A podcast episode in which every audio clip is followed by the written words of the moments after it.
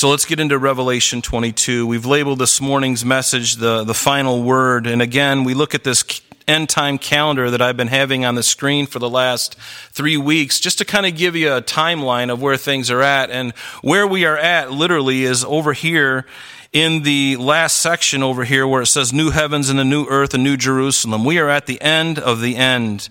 And we're going to finish the, the book of Revelation this morning. That's my hope and I believe it's possible. We're also going to take communion.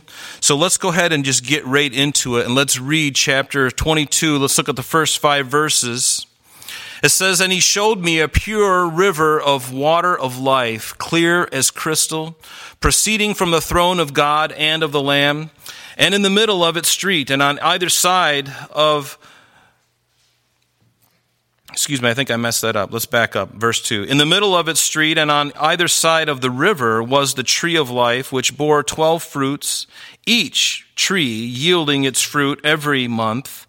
And the leaves of the tree were for the healing of the nations, and there shall be no more curse, but the throne of God and of the Lamb shall be in it, and his servants, you and I, shall serve him, and they shall see his face, and his name shall be on their foreheads and there shall be no night there.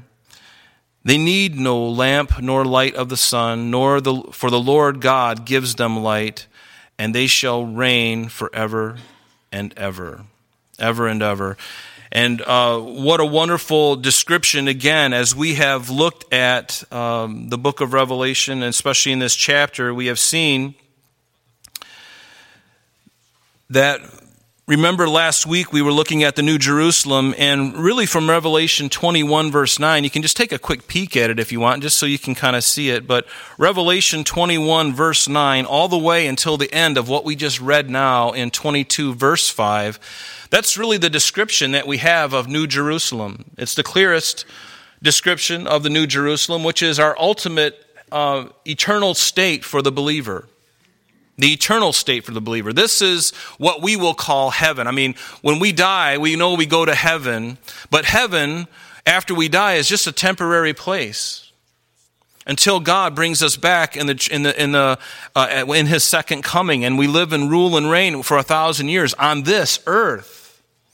And then at the end of that thousand years, a new heavens, a new earth, a new Jerusalem, the devil, and all that stuff is dealt with. And finally, we dwell in this place of bliss forever and ever and ever. And that is it. It never ends. I don't know about you, but I long for that day. I really do. There's nothing on this earth that holds my affection. I mean, certainly I love my wife, I love my daughter, I love my family, I love all of you, I love doing what we get to do. But there is nothing greater than to be with Jesus and to be in the absence, to be even void, to be, to be free of this body of death, as Paul would call it. who will deliver me from this body of death? And we know who, who, who does that. It's Jesus. And we will spend an eternity. I, I, I love to think, and I would encourage you to think about this often as you consider your salvation. Think often about that thought. Read Revelation 21, verse 9 through 22, verse 5 and get let your heart be carried away with the wonder of it all. And and fast forward a million years if your imagination can do so. And then another million years a trillion years. Do you understand it? It'll never end. And see that's the that's the joy that's the wonderful hope that you and I have and people who don't know Christ and are outside of Christ, they, don't, they will not have that experience. It'll be just the opposite. They will spend an eternity separated from God in hell, in the lake of fire. I mean, to me, it's lunacy that anybody would reject Jesus. Why would they do that? I can tell you why. Because number one, they don't believe and they like their sin more than they, than they, than they love God. But such were some of us. But we've been washed but we've been cleansed. We've been healed.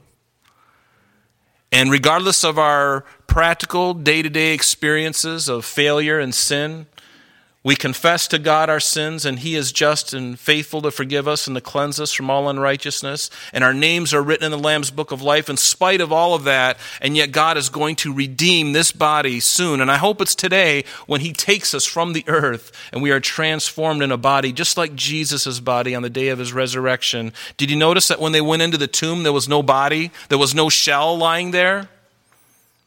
Everything that you are is going to be changed, and there's going to be nothing left behind. It's going to be changed and transformed and taken out. I like that. It's an upgrade. But these verses speak of that new Jerusalem, a wonderful description of it. And um, in the first two verses, it tells us that there's a, a, river of water of life in this new Jerusalem and also the tree of life. It's interesting to me how the first two verses of this last chapter of the last book in the Bible, it brings us all the way back to the beginning again. And what do I mean by that? We know that in Genesis chapter 20, uh, excuse me, Genesis chapter 2, it talks about in the very beginning this river of water of life and the tree of life in the Garden of Eden before sin came into the world, before the fall of man. What does it say? The Lord God planted a garden eastward in Eden, and there he put the man whom he had formed, Adam. And out of the ground of the Lord God made every tree grow that was pleasant to the sight and good for food. And the tree of life was also in the midst of the garden, notice. And the tree of the knowledge of good and evil. We know that's the one they got in trouble with. Now, a river, notice. So it talked about the tree of life being in the Garden of Eden, and it also talks about a river that went out of Eden to water the garden, and from there it parted and became four riverheads. Four riverheads. So even in the garden, we see this. And so, Revelation, it's almost like the Lord is bookending everything, bookending this idea of a tree of life and the river of living water. It was at the beginning, and it's going to be at the end when we are in the New Jerusalem. Do you ever wonder what it must have been like before the fall of man? When Adam would walk in the cool of the day and he would walk with God? Can you imagine the fellowship that they had? Can you imagine the joy it was for there not to be death at that time? To know that God created all these different animals and Adam could walk among the tigers and the bears and the lions. He could walk among them and have no fear. In Revelation chapter 2 verse 7, remember what Jesus said, a promise that he actually gave to the church at Ephesus. He says, "To him who has an ear, let him hear what the Spirit says to the churches." And he says, "To him who overcomes, I will give to eat from the tree of life, which is in the midst of the paradise of God." Do you understand that Jesus in the beginning of Revelation as he's talking to those seven churches in Asia Minor, he's also prophesying of what's coming because he said it, right? He said, This is what I'm going to do. This is a promise that I'm going to give to you, and that includes all of us. Him who overcomes, I will give to eat from the tree of life, which is in the midst of the paradise of God. That's what we're destined for, folks, is paradise. Not Cabo San Lucas, not some fancy place in the, in the Caribbean. The paradise of God, which dwarfs it all. But Jesus was prophesying of it. Later on, we'll know in, in, uh, in this chapter, in the 14th verse, he'll say, Blessed are those who do his commandments, that they may have the right to the tree of life and may enter through the gates of the city. I love that thought, that we will enter the gates. And I wonder if one of us, and it'll probably be me, because, or David, or someone else, maybe we'll sing, Oh, when the saints go marching in. Will we remember the old songs as we come in? Maybe there'll be a new song that we will sing when we come in. Notice in verse 1 it says that he showed me a river of, of water of life. He, this angel, it's referring to the angel back in 21, uh, chapter 21, verse 9 and verse 15. This is the one of the angels who had the seven bowls filled with the seven last plagues that brought it out upon the earth at the commandment of God. And notice this stream, this water of life I think of the psalmist, I believe it was um, uh, Korah who said this. And in, in this psalm, he's speaking probably of the millennial kingdom, which we've already talked about, but could also be speaking of this yet future place to even after the millennium, this new Jerusalem. The psalmist says this There is a river whose streams shall make glad the city of God, the holy place of the tabernacle of the Most High. God is in the midst of her, and she shall be. Shall, she shall not be moved. God shall help her just at the break of dawn. And I love the thought of that that even in the millennial reign, there'll be a river coming forth from Jerusalem. And in the New Jerusalem, there'll be a river, a river of life. And you remember in, in Zechariah uh, chapter 14, verse 8, I'll just read this to you. Beginning in verse 8, it says, And in that day, and Zechariah speaking of the millennial reign, not, not the New Jerusalem, but the millennial reign. In that day it shall be that living water shall flow from Jerusalem. And this is really just review from what we've already covered. Half of them toward the eastern sea, which from Jerusalem, the eastern sea is the Dead Sea, and half of them toward the western sea, which is the Mediterranean. Notice, in both summer and winter it shall occur, and the Lord shall be king over all of the earth. That's what's going to happen in the new, uh, or in, excuse me, in the millennial reign. And there's going to be another river of water in the New Jerusalem. In Ezekiel 47, Ezekiel speaks of this river of living water coming out south of the altar in the millennial temple. In Ezekiel 47, in the first 12 verses, we're not going to look at all 12 verses, but he says that the water was flowing from under the right side of the temple, south of the altar. And this water, as, as Zechariah told us, will come out from the, the altar and it will go down each side of Mount Moriah, which is where Jerusalem is, and the water will go like this to the Dead Sea and all the way down and then over into the Mediterranean. And what does it say down in verse 7? The, the angel who was talking to Ezekiel at the time, he says, When I returned there, along the bank of the river were very many trees. Does this sound familiar? This is the, the millennial reign, and we're going to see a very similar thing in the New Jerusalem. But Ezekiel says, When I returned there along the bank of the river, there were many trees on one side and the other. And then he said to me, this water flows toward the eastern region, goes down into the valley, the Jordan Valley, of course, and enters the sea, the Dead Sea. And when it reaches the sea, its waters are healed. I love the fact that the Dead Sea will be healed. We go there today and we float around and we collect samples and we take them back and we get busted through customs because they see all of the, you know, spectrograph of all the chemicals and they think we're bringing a nuclear bomb on board. But it shall be that every living thing that moves wherever the rivers go will live. And again, the millennial reign. And there will be a great multitude of fish because these waters go there, for they will be healed. And everything will live wherever the river goes. And it shall be that fishermen will stand by it from En Gedi. They're going to stand. If you've been to Israel with us, En Gedi is right there. You can, you look out En Gedi and you see the northern part of the Dead Sea. I can see it in my eyes right now. And yet, one day that's going to be filled with fresh water. It's no longer going to be dead. But along the bank of the river, on this side and that, will grow all kinds of trees used for food. Their leaves will not wither, their fruit shall not fail. They will bear fruit every month because their water flows from the sanctuary in Jerusalem. Their fruit will be for food. And notice, and their leaves for medicine. Does that sound familiar with what we're reading right now? Sounds very familiar. In the millennium and in the New Jerusalem, we will have this tree of life and this river of water giving life. It's not necessary, it seems, because we're not kept alive by the water or the fruit of the tree. God is the one who keeps us. Amen.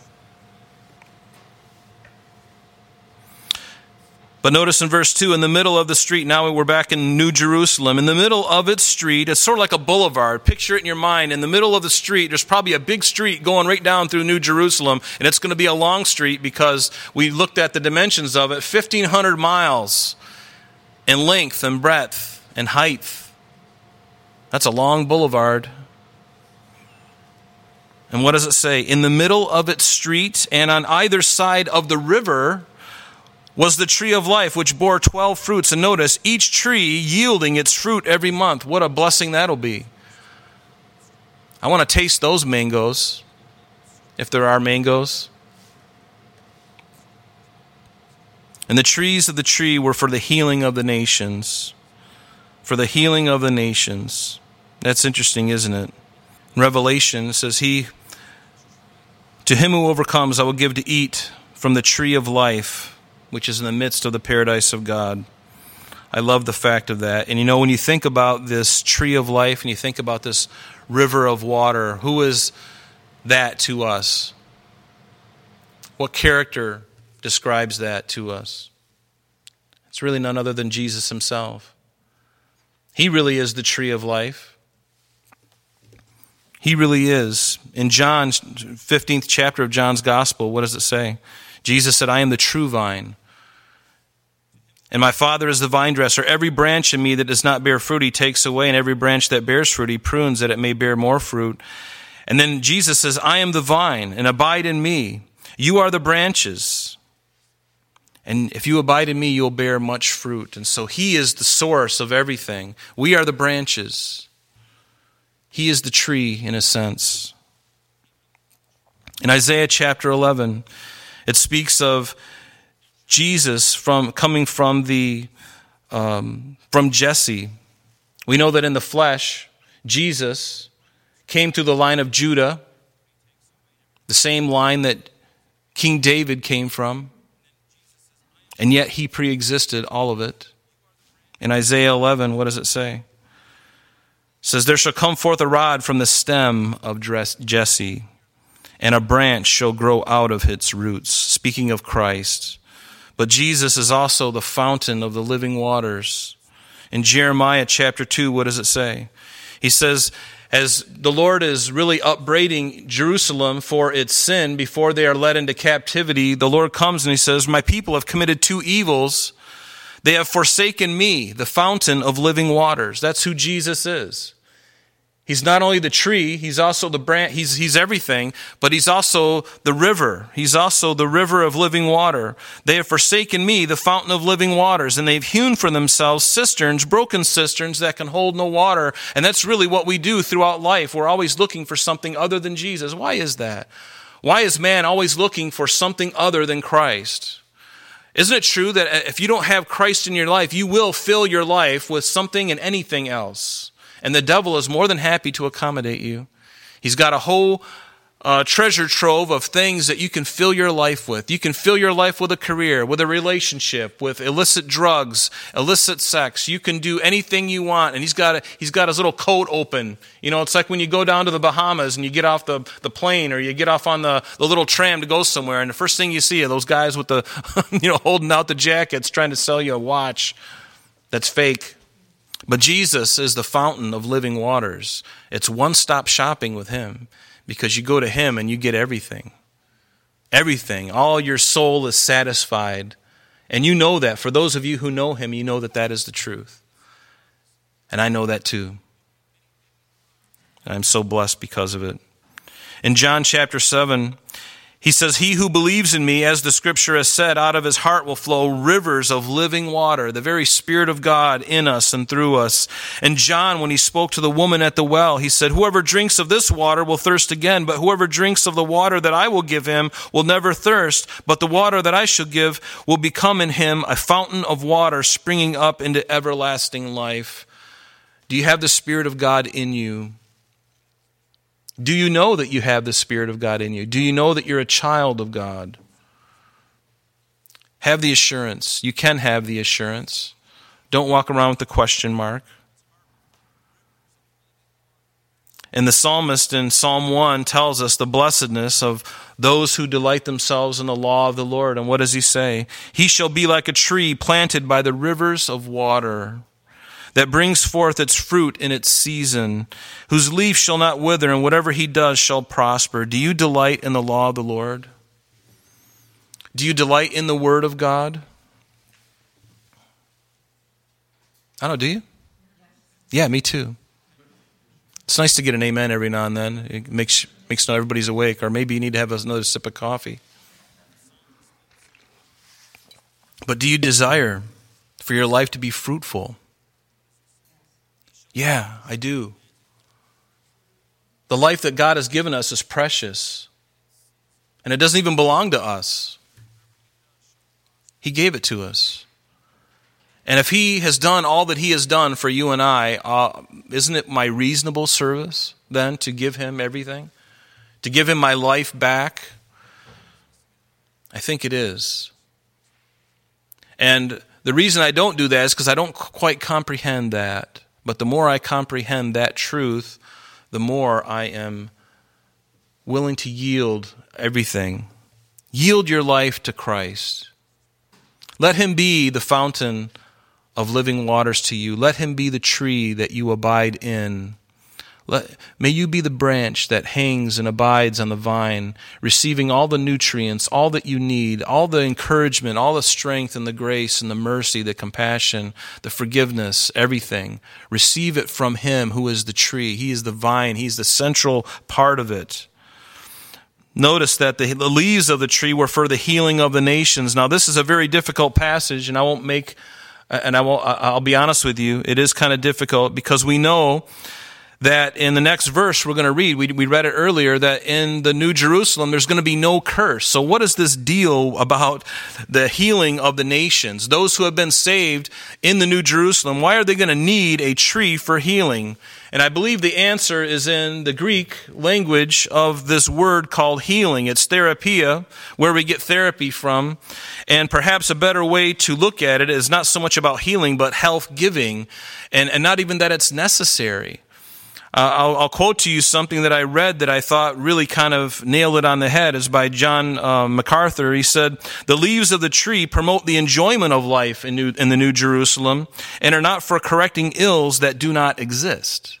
Because we know that when the curse is lifted, there's going to be no more death, there's going to be no more sorrow, no more crying, no more sickness. But yet, there's this tree in the midst of the garden, and it's there for us for the nations, for healing, or for to promote health, actually, health giving. Not that we need it per se, but it's there to enjoy if we want to. I kind of like that because I like to eat. Do you like to eat? While it is not necessary for believers in the eternal state to sustain life in any way by physical means, they can enjoy which, that which the tree provides. And I like that answer. And that's the best we can do. We'll figure it out when we get there. I don't really care, to be honest with you. The fact that it's there, I'm glad. And I'll gladly partake of the water, and I'll gladly partake of the trees, the tree of life, and so will you. And there'll be no problems. We'll live forever and ever. I love that. But the curse, notice verse 3 there shall be no more curse, but the throne of God and the Lamb shall be in it, and his servants shall serve him. But this curse, you may be wondering, well, what is the curse? Well, remember in Genesis chapter 3 when, man, when Adam and Eve fell into sin, Eve was beguiled by the Satan through the serpent. And what did God say to the serpent finally after all of this was exposed? He said to the serpent, Because you've done this, you are cursed, notice, above all cattle. That's why when we see a snake, the first thing we want to do is find a shovel. That's, that's the way we respond. Does anybody like snakes? I mean, the vast majority of people are like, you know, if we didn't have them, that would be really nice. You're thinking about that camping trip, aren't you, Scott? Because you've done this, he says to the serpent, you are cursed above more than cattle and more than every beast of the field. On your belly you shall go. He must have been on his feet at that point. That'd be kind of interesting. Have you thought about that? It's good to ask questions. On your belly you shall go, and you shall eat dust all the days of your life. I will put enmity or hatred between you and the woman, and between your seed, the demonic beings, and her seed, singular, Jesus Christ. And he shall bruise your head. He's going to crush you, and it's going to be a mortal wound. But, devil, you will bruise his heel. We see it in the resurrection, or in the, in the crucifixion. He didn't destroy Jesus, just a minor flesh wound. But he rose again and to the woman he said, and this is part of the curse Ladies, when you have children, that's because of the curse, or the, the pain anyway, not the children. Better qualify that statement. Or maybe, you know, if the shoe fits. I don't know, maybe sometimes you feel like your children are a curse. I'm really glad you laughed because uh, you guys are getting awfully quiet. I was but to the woman, he says, I will greatly multiply what? Your sorrow and your conception. In pain you shall bring forth children. Your desire shall be for your husband, and he shall rule over you. That's what the curse did. And to, the man, and to Adam, he said, Because you've heeded the voice of your wife instead of me, he wasn't obedient. Guys, remember yesterday? We were talking about obedience? Because you have heeded, you've obeyed the voice of your wife, and have eaten from the tree which I commanded you, saying, You shall not eat of it. Cursed is the ground for your sake. In toil you shall eat of it all the days of your life. Thorns and thistles it will bring forth for you, and you shall eat the herb of the field. In the sweat of your face you shall eat bread till you return to the ground, for out of it you were taken, for dust you are, and to dust you will return. That is the curse.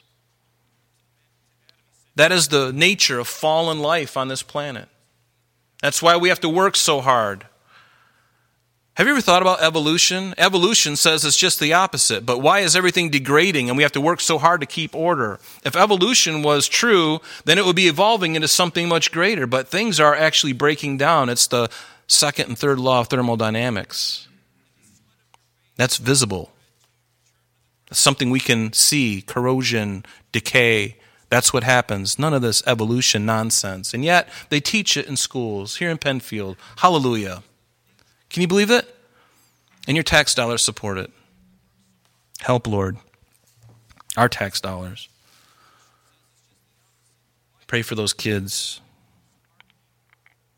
Unlike the millennium, the millennium is going to be a great place for us, but the curse is only going to be partially lifted because we know that even though people will live long, there will be death. There will be skirmishes from time to time. And we won't live forever, or, at least the people at that time who, who came into the king, into the uh, millennium, who are not in their new bodies, they, they, will, they will die. They'll live long lives, but you and I will live forever. But in the New Jerusalem, no more curse, no more death. Those verses that we read, no more crying, all of that will come to pass. That will be the end for us. The end state, the final state. Notice in verse 4 they shall see his face, and his name shall be on their foreheads. When a name is placed on something, it speaks of ownership. When you have a book or something like that, ladies or guys, you have that little stamp or you have like a rubber stamp and you stamp your name in the book. That means that book belongs to me. And that's what God does. He puts a, a sign on you. Farmers do this with their cattle. They brand their cattle with a certain sign. So out in Texas, as they're roaming around, they can look at the, the back part of a cattle and see, oh, that belongs to Rob Kellogg. That beautiful Angus beef. That belongs to him. And God puts the same mark upon you, a, a mark of ownership. You belong to Him. What a master to have. Isn't He a good master? Has He been bad to you or has He been good to you? He's been very good to me. I'm very glad. In Revelation 7, remember, God sealed the 144,000 Jews, and He sealed them in their foreheads.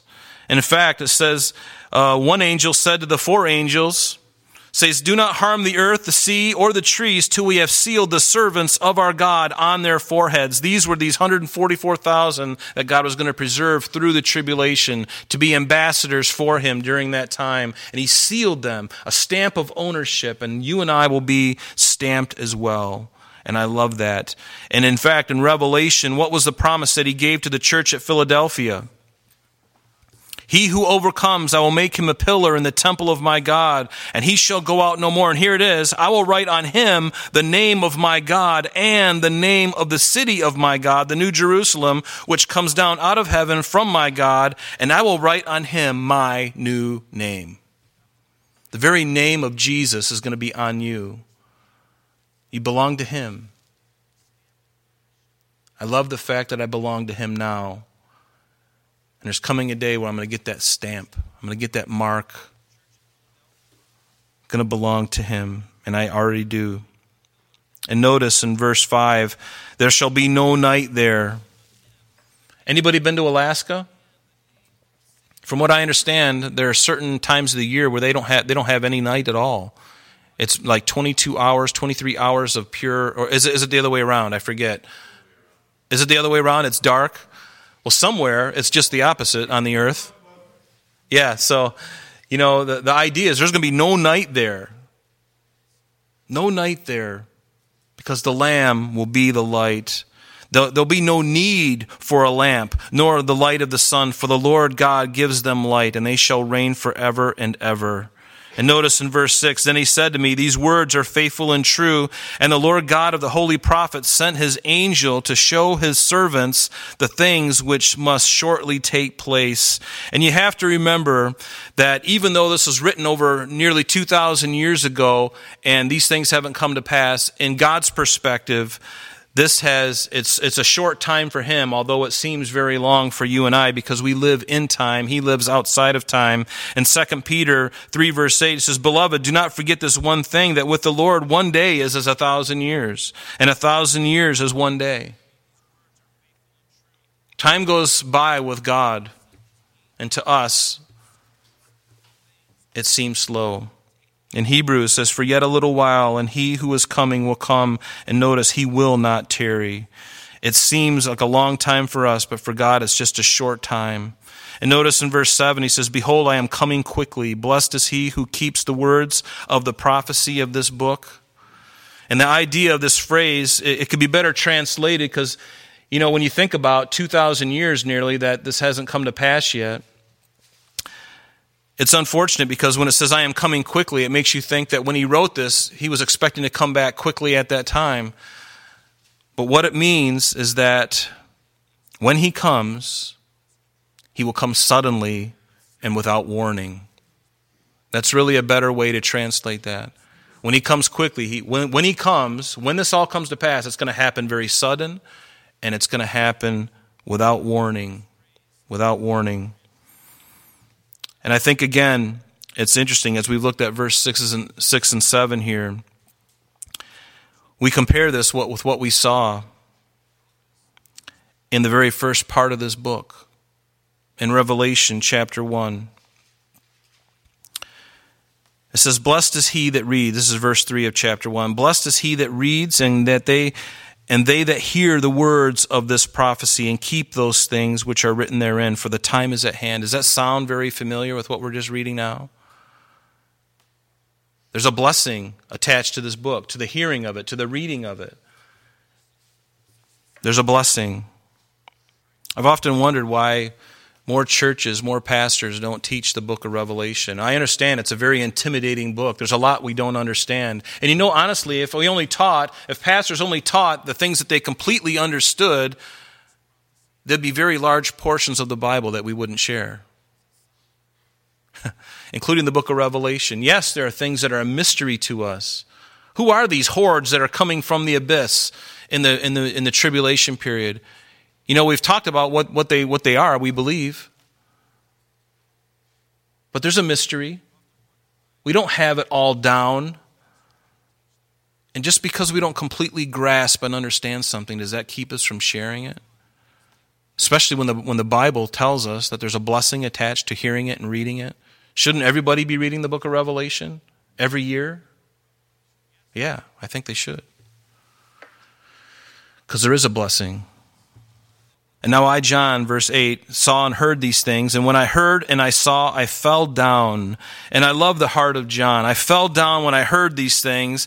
And I, and I worshiped before the feet of the angel who showed me this thing, these things. And, you know, it is hard to understand.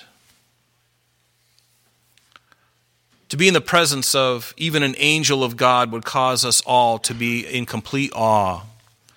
And yet, these are just servants of God can you imagine standing in His presence and just feeling your knees just involuntarily just buckling under the weight of His glory? You don't even have to think about it. I think it would just happen. And that's the amazing thing. And here John is so overwhelmed by all this, he just, he just his natural instinct is just to worship anything just put somebody in my place in this angelic scene that I'm in because I'm blown out. And I don't blame the man, even though he wasn't right to do it. And the angel, thank God, verse nine says, "See that you uh, see that you do not that, for I am your fellow servant and of your brethren, the prophets, and of those who keep the words of this book. Worship God. That's the exhortation. And John, this happened to him in, in, Revelation 19 as well. It says, And I fell at his feet to worship him, but he said to me, See that you do it not. I'm your fellow servant, your brethren, and have the testimony of Jesus. Worship God. John, twice in this situation, falls and he worships the angel because he's so blown away. He's so blown away. And I pray that we would get blown away and true angels of God are not going to accept worship. True angels of God. There's one angel who wants to receive worship. Do you know what his name is? Lucifer. Satan. He wants to receive worship. He's the only one who will want to receive it. But any true angel of God is going to say what this angel said to John See that you do it not. Worship God. Don't worship me. I'm a fellow servant. And he said to me, verse 10, Do not seal the words of the prophecy of this book, for the time is at hand. You remember at the, at the very end of the book of Daniel, in Daniel chapter 12, after God had given him such a wonderful picture of prophecy, extending all the way from not only the time that he was alive, but going all the way into the millennial reign of Christ. At the end of the book of Daniel, this is what it says. The angel said to him, Go your way, Daniel, for the words are closed up and sealed till the time of the end. Sealed till the time of the end. But now, in the book of Revelation, the angel, as he is unfolding these things before John, he says, Do not seal the words of the prophecy of this book, for the time is at hand. When Daniel gave his prophecy, that was over 2,600 years ago. But now, in the first century, John is being spoken to, and he says, Now I want you to proclaim this. It's coming soon. From our perspective, it's been 2,000 years so far, but it's coming. Do you believe it? I believe it. God has never lied to me. He never can lie. He is not the author of lies. We know who that is. But he's faithful and true. Isn't that not one of his titles? Can you trust God? I would encourage you, for those who are listening or watching or, or here today, search and see. is he faithful? Is he true? If he is, then serve him with all of your heart. If he is not, then you find something else. But I can tell you that he is the solution. No one like him. People search the world over to find that hole, to fill that hole in their heart. They search Buddhism, they search Hinduism, they search all kinds of different religions and factions and weird kind of things, and yet the only one that makes sense is a loving God who paid the price for you. You don't have to do anything for Him to earn, He's done it all for you. We simply receive it by faith and walk in the, the glory of it and His promises. Notice in verse 11, he who is unjust, let him be unjust still. He who is filthy, let him be filthy still. It sounds kind of funny, doesn't it? Because it's like, no, that, that's not really good. That's not really good. But then it goes on, it says, he who is righteous, let him be righteous still. He who is holy, let him be holy still. And people who don't listen to the prophecy of this book, here's the reason behind this. They will continue in their wickedness. If you don't listen to the prophecy of, that, of, of this book, you will continue in your own wickedness. But for those of us who do know the Lord, we are going to continue in righteousness. We're going to be righteous still because we, we walk in Him. And we will be holy because He is holy. In verse 12, it says, And behold, I am coming quickly. Again, when He comes quickly, it, it'll happen suddenly without warning. And my reward is with me to give everyone according to his work. That speaks of the, the, the Bema Seat judgment. We've already talked a lot about that over the time we've been in Revelation. That judgment for believers, not a, a bad judgment, not a judgment of going to heaven or hell, but you're already in heaven. Do you understand that that, that Bema Seat judgment is not a judgment in the sense that you and I think of it? You're not going to be judged and, and be pounded and kicked out of glory. It doesn't happen that way. No, it's for the things that you've done since you've been saved. You're going to be rewarded for the things that you've done. And you will lose reward for the things that God put on your heart that you didn't do. Or the things that weren't of his heart at all that you didn't do. You'll lose reward, but you will be saved and you'll be eternally in his presence. But there will be rewards. The Bible clearly says that. In 2 Corinthians, again, just by way of review, Jesus says, When I come, my reward is with me, because when he takes us off the earth and we meet him in the clouds, that this judgment will take place. It says, Therefore, we make it our aim, whether present or absent, to be well pleasing to him, for we must all appear. Notice that Paul is including himself. We must all appear before the judgment seat, the Bema seat. That's what judgment seat means. In the Greek, it's Bema. It's from the Greek games we will all appear before the judgment seat of Christ, that each one may receive the things done in the body according to what he has done, whether good or bad. And we'll be rewarded for those good things. And we won't be rewarded for those things that weren't of him. Seems fair, doesn't it? In verse 13, he says, I am the Alpha and the Omega, the beginning and the end, the first and the last. This wonderful phrase, just speaking of Jesus Christ. And finally, verse 14, blessed are those who do his commandments, and that they may have the right to the tree of life and may enter through the, the gates into the city. I don't know if you knew this, but there were Beatitudes in the book of Revelation. Anytime you see where it says blessed are or blessed is, it reminds us of Matthew 5 through 7, the Beatitudes. Blessed are those who hunger and thirst for righteousness, for they shall be filled. There are Beatitudes, seven of them actually in the book of Revelation. We're not going to go through them, but these are the places where they are written, and this is one of them. In Revelation 22, verse 14 here, this is one of those. Blessed are those who do his commandments, that they may have the right to the tree of life and may enter through the gates of the city. Notice it's not just enough to know Knowing is good, but if knowing does no, nothing but fill our head, then it really doesn't accomplish what it's supposed to. We're supposed to hear it with the intention of doing something about it. That's why in James says, Be doers of the word, not hearers only, because if we are hearers only, then we deceive ourselves. A lot of people have head knowledge about God, but they don't do anything about it. And then they wonder why their life is so stale. They wonder why their Christianity is so stale and crusty because they've taken in a lot, but they don't do anything with it. Does that sound like you, perhaps? Has it sounded like you maybe at some point in your in your time in your walk with the Lord where you just kind of been receiving and receiving, but you don't do anything with what you what you know to do? And you get kind of bored and you get kind of stale. You, you, you become like the Dead Sea. There's nothing coming. You're getting all the stuff coming in, but nothing's going out and you become stagnant. And see, God would not have that for us. That's why it's important that we can't just listen. We can't just take in all the facts. We got to take it in and then do something with it. In our own life first and in the lives and the everywhere, everywhere around us. That's why Paul says, walk circumspectly, not as fools, seeing the time is, you know, that the days are evil and the time is short. Walk circumspectly. Are you aware of what's going on around you? How can you make an impact for good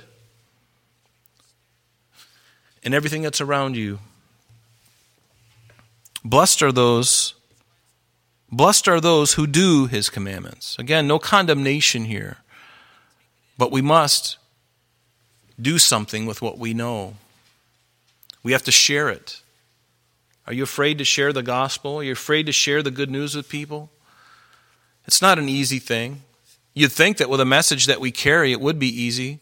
But we know that we are fighting not against flesh and blood, but against principalities and powers and spiritual wickedness in high places. That's why it's hard. And you know, you can feel it. You know how you can feel it? You go up to somebody today and walk right up to them and say, The Lord just want me to tell you that Jesus loves you. The resistance that you feel to do that will show you the reality of this battle. Everything in you is going to scream, Don't do it. You're going to sound like a fool. Right? I know this. And when you talk to them about coming judgment and Also, the, the, the, the, the salvation and the rapture. You may think that that's going to sound foolish to them, and that's okay. It may sound foolish to them, but it's the truth.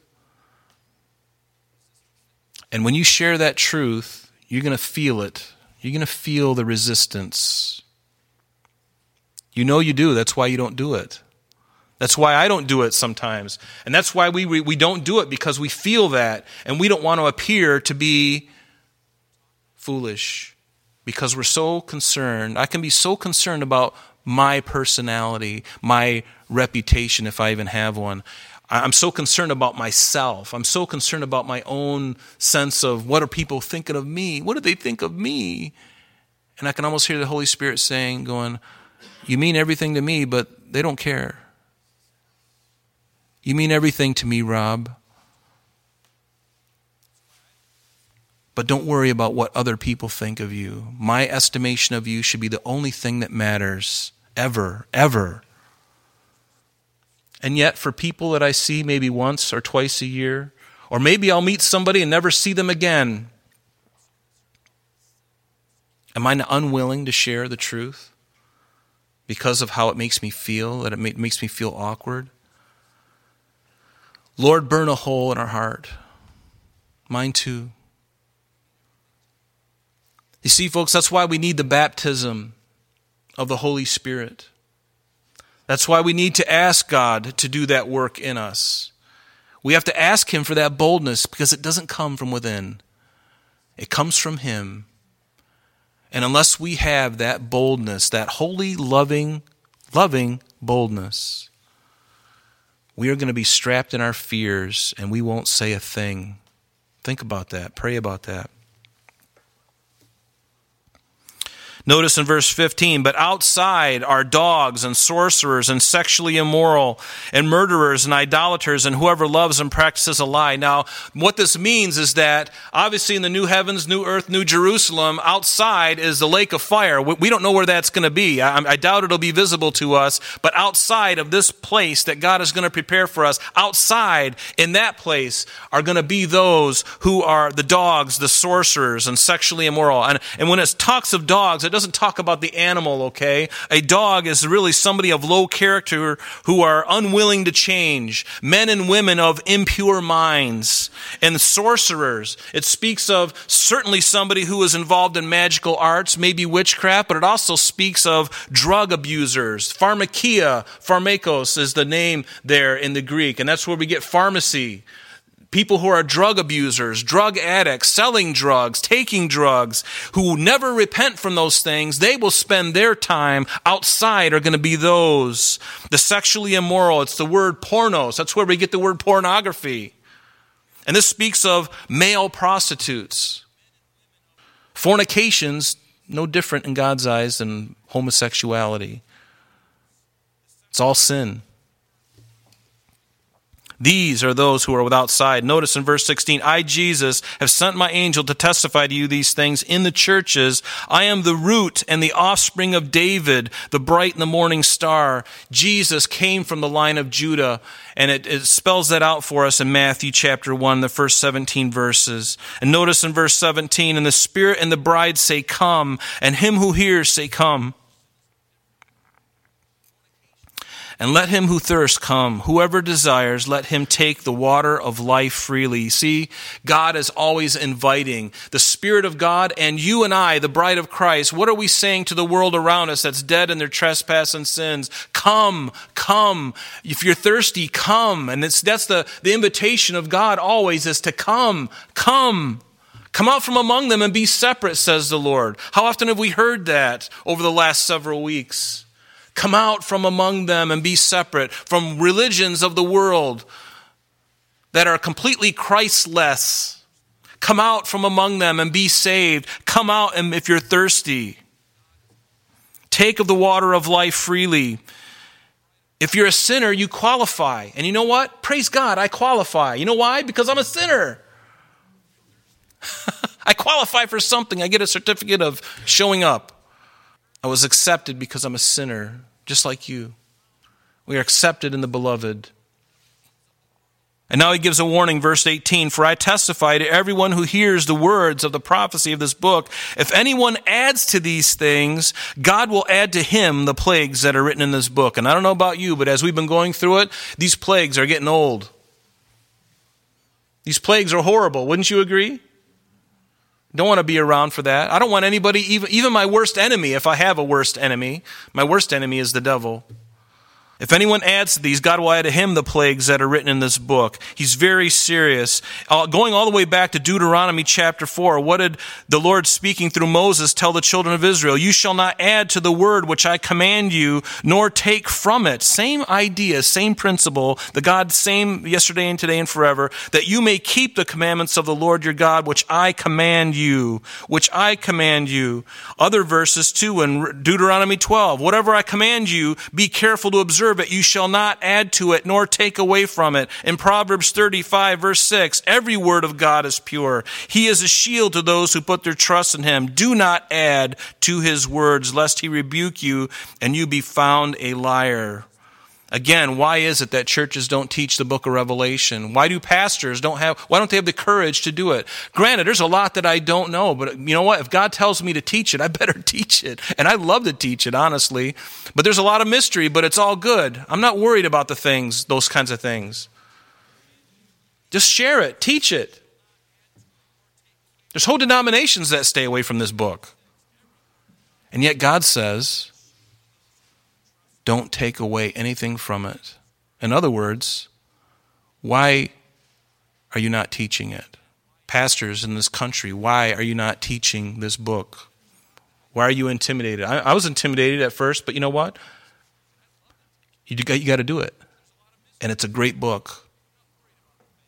I've been richly blessed by reading this book. Have you been richly blessed? I mean, honestly, I, I, mean, I don't know. You know, don't answer out loud because maybe you're thinking to yourself, you know what, a death and judgment. We've seen a lot of that, I'm, and especially during a pandemic when everything was falling apart in our country, certainly didn't help, did it? but it was timely. It was timely. What does it say in Revelation one? Again, the blessing. Blessed is he who reads and those who hear the words of this prophecy. We have read it together, and you have heard it, and keep those things. There it is. Do something with it. It's not only so much so that you read it and that you hear it, but you keep those things. In other words, you do something with it. You keep those things which are written in it. For why? Because the time is near. We are closer now than ever before. And notice what Jesus says. He who testifies of these things says, Surely I come, surely I'm coming quickly. And then John finishes it, even, Amen, even so. Come, Lord Jesus. The grace of our Lord Jesus Christ be with you all. Amen. Amen. We're going to take communion in a few moments. You know, this book has been, honestly, the greatest, one of the greatest blessings of my life. You know, as we've read it, from there, you know, what we just read, it is a blessing. It's been a blessing to me. It's enriched me greatly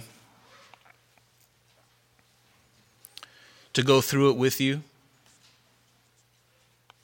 And especially in the time in our country's history when we've experienced some of the hardest things, the darkest things, it's been great to go through it. I'm going to miss it, actually.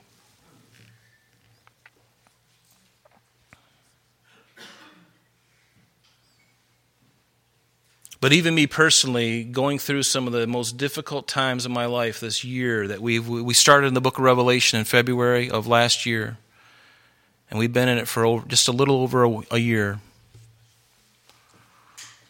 And even personally, just the things that not only we as a congregation, we as a country, me and my family personally, what we went through during that time. I'll never forget it. Sarah, if you could lead us. As we worship, uh, come forward and take of the cup and bring it back to your seat, and we'll take it together, okay? Amen, Lord. We thank you that you are the great King of kings, the Lord of lords. And Lord, thank you for what you did on the cross nearly 2,000 years ago. Lord, we would be forever indebted to you for all that you've done and and yet, Lord, we don't even really understand completely the, the depth and the breadth and the height of what you've done for us and, and for the glories that even await us. Lord, it is really too much. Who's sufficient for these things? And so, Lord, we, we take this bread this morning just mindful, Lord, of how your body was broken as they pierced your hands and your feet and the, the crown of thorns on your head and the spear in your side and for all of the suffering, Lord, that you accomplished, the scourging. And yet, Lord, to know that of all the physical horror of all of that that you did, Lord, it was nothing compared to what happened in the heavens that we could not see. The reality of our sin being atoned for once and for all and and to know at that very moment lord as you hung on the cross you must have looked down through the through time and lord it says that the joy that was set before him he endured the pain of the cross despising its shame but knowing there was no other way there was no other way and so lord we take this bread in remembrance of you and we thank you for going to the cross for us, for me, and my brothers and sisters. We remember you. In Jesus' name, let's take, let's partake. And again, after Jesus did that, he, they passed around a cup of wine. They took a sip out of it each. And Jesus said, This is the blood of my new covenant when at that time he hadn't even gone to the cross yet, but he knew the, the mission that God had sent, and the Bible says that he was obedient unto death. He knew his mission, he knew what he had to do, and he did it willingly. He was no martyr. He willingly laid down his life for you and me. And the blood that was spilled on the cross was the very blood of God, very unique, only the blood of Christ would do. And Lord, we take this in remembrance of you. Let's partake. What a blessing